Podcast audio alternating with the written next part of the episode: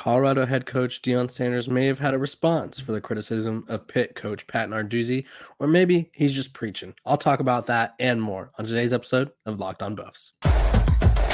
You are Locked On Buffs, your daily podcast on the Colorado Buffaloes, part of the Locked On Podcast Network, your team every day.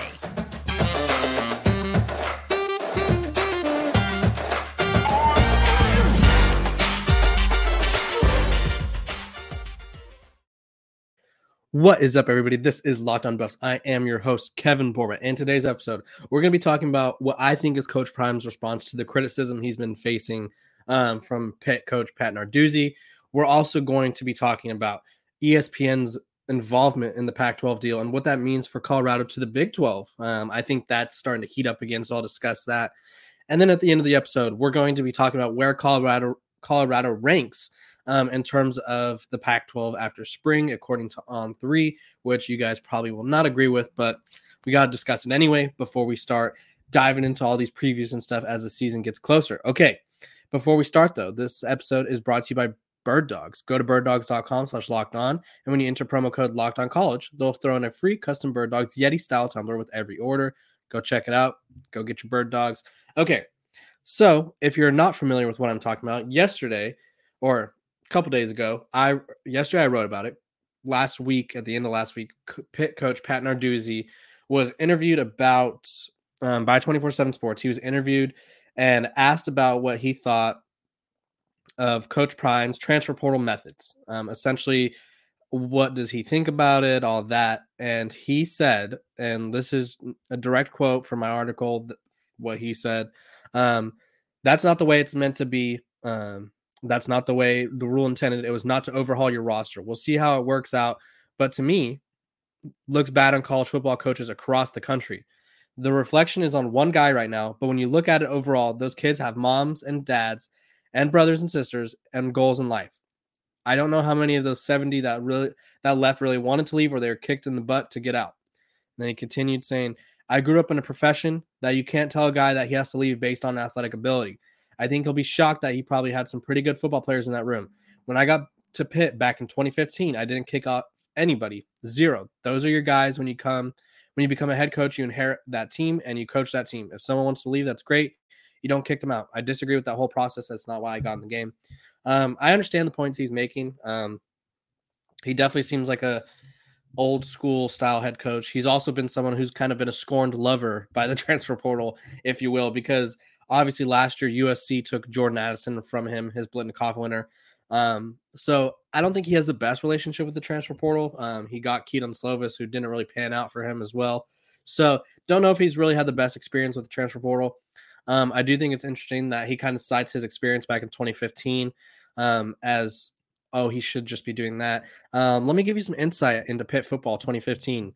Uh, when Pat Narduzzi first took over, Pitt had he took over, like I said, in 2015. They had made a bowl game from 2008 and then through 2016. So he inherited um, a team that was already making bowl games, a program that was kind of already succeeding um, if, and finding success in the bowl game aspect of college football. Now, obviously, they haven't really gone further than that, but he took over right after they made it to a bowl game. They went six and seven. They lost the bowl game, seven and six um, six and seven, six and seven, eight and five, 10 and three. So he inherited a team that was consistently making bowl games and then has the audacity to kind of compare that to Colorado's 1 and 11 roster. Like that's the same thing. We'll pretend that's the same thing. But either way, um, Coach Prime, who doesn't really respond to critics. Well, I mean, if he if he had to respond to critics, I feel like he'd be there all day. I think a lot of people are starting to come out of the woodwork to throw some shots at him. Um, it gets them clicks. It gets kind of some attention to whatever site they're representing. Um,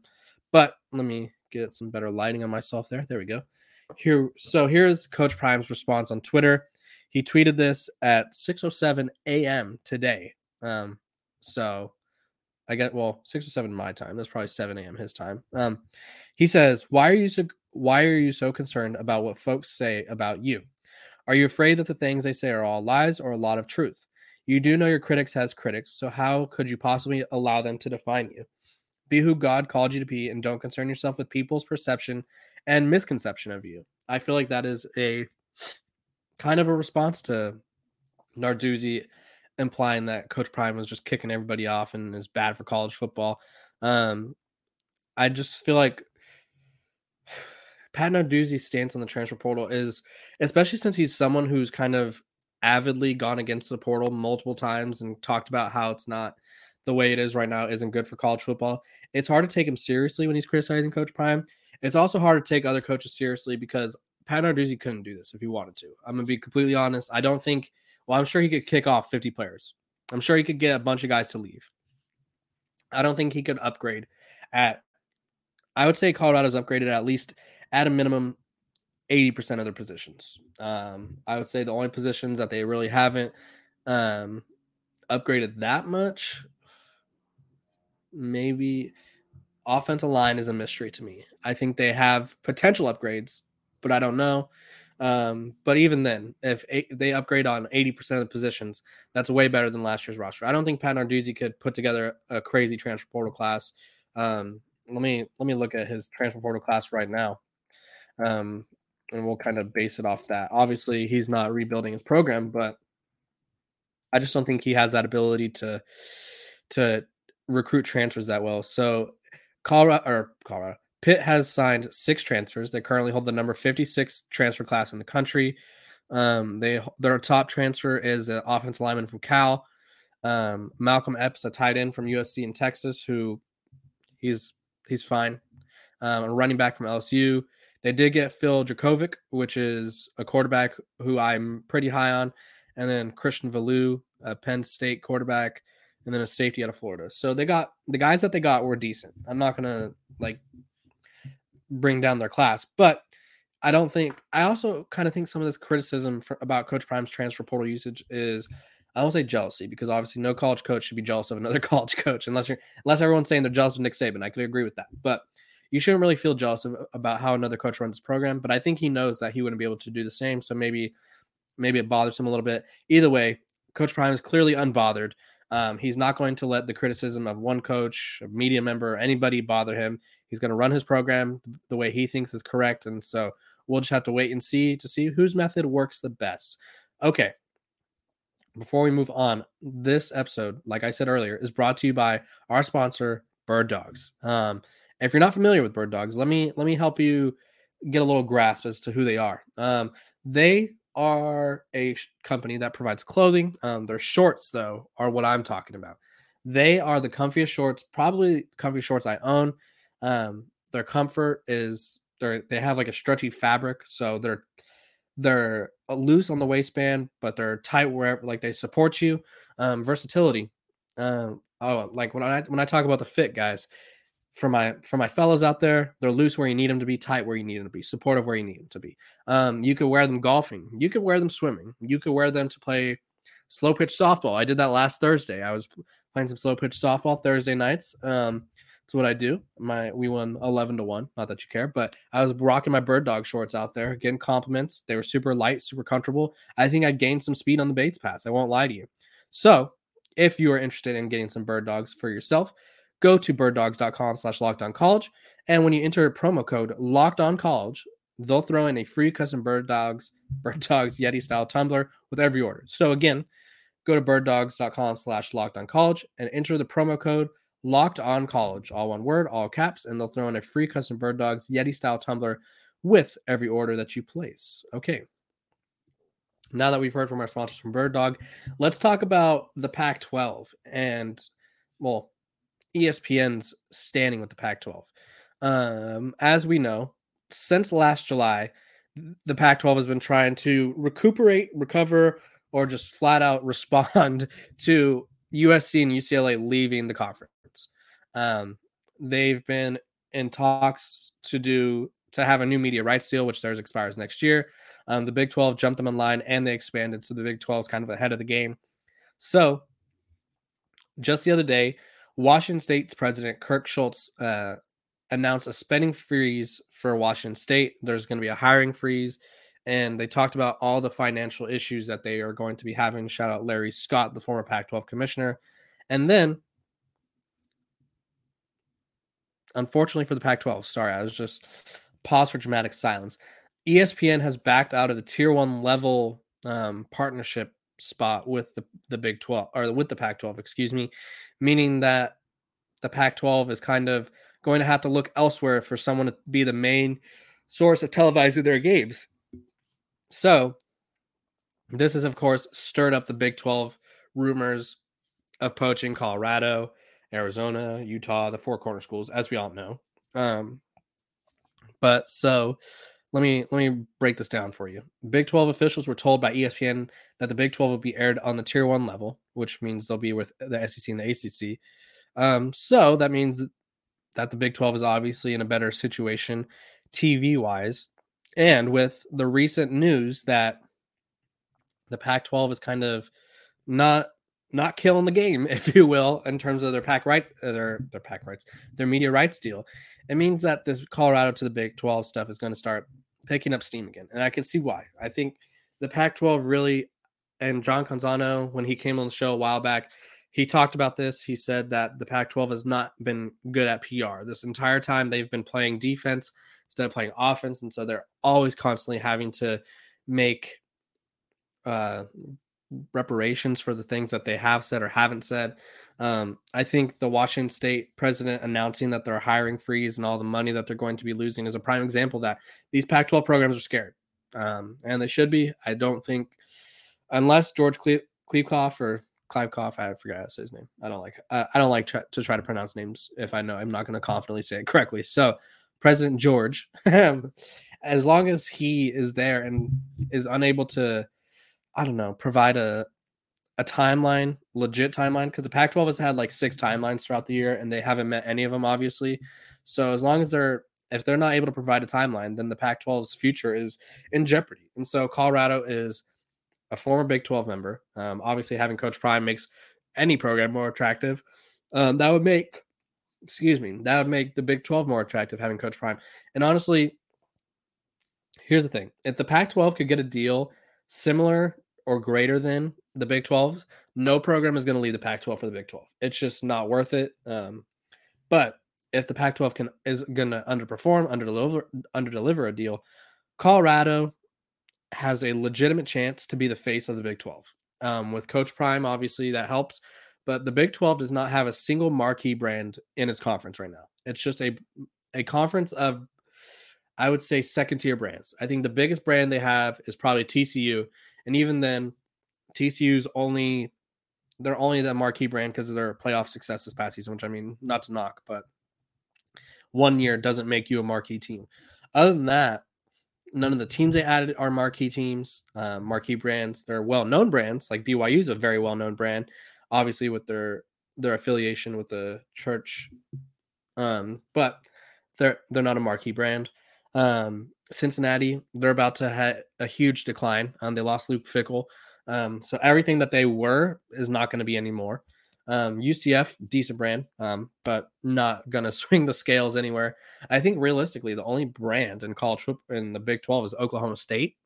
And even then, they're kind of on the downslope right now. So Colorado could easily come in if they were good right away, be the face of the Big 12. Um, I think that's a tempting thing for them.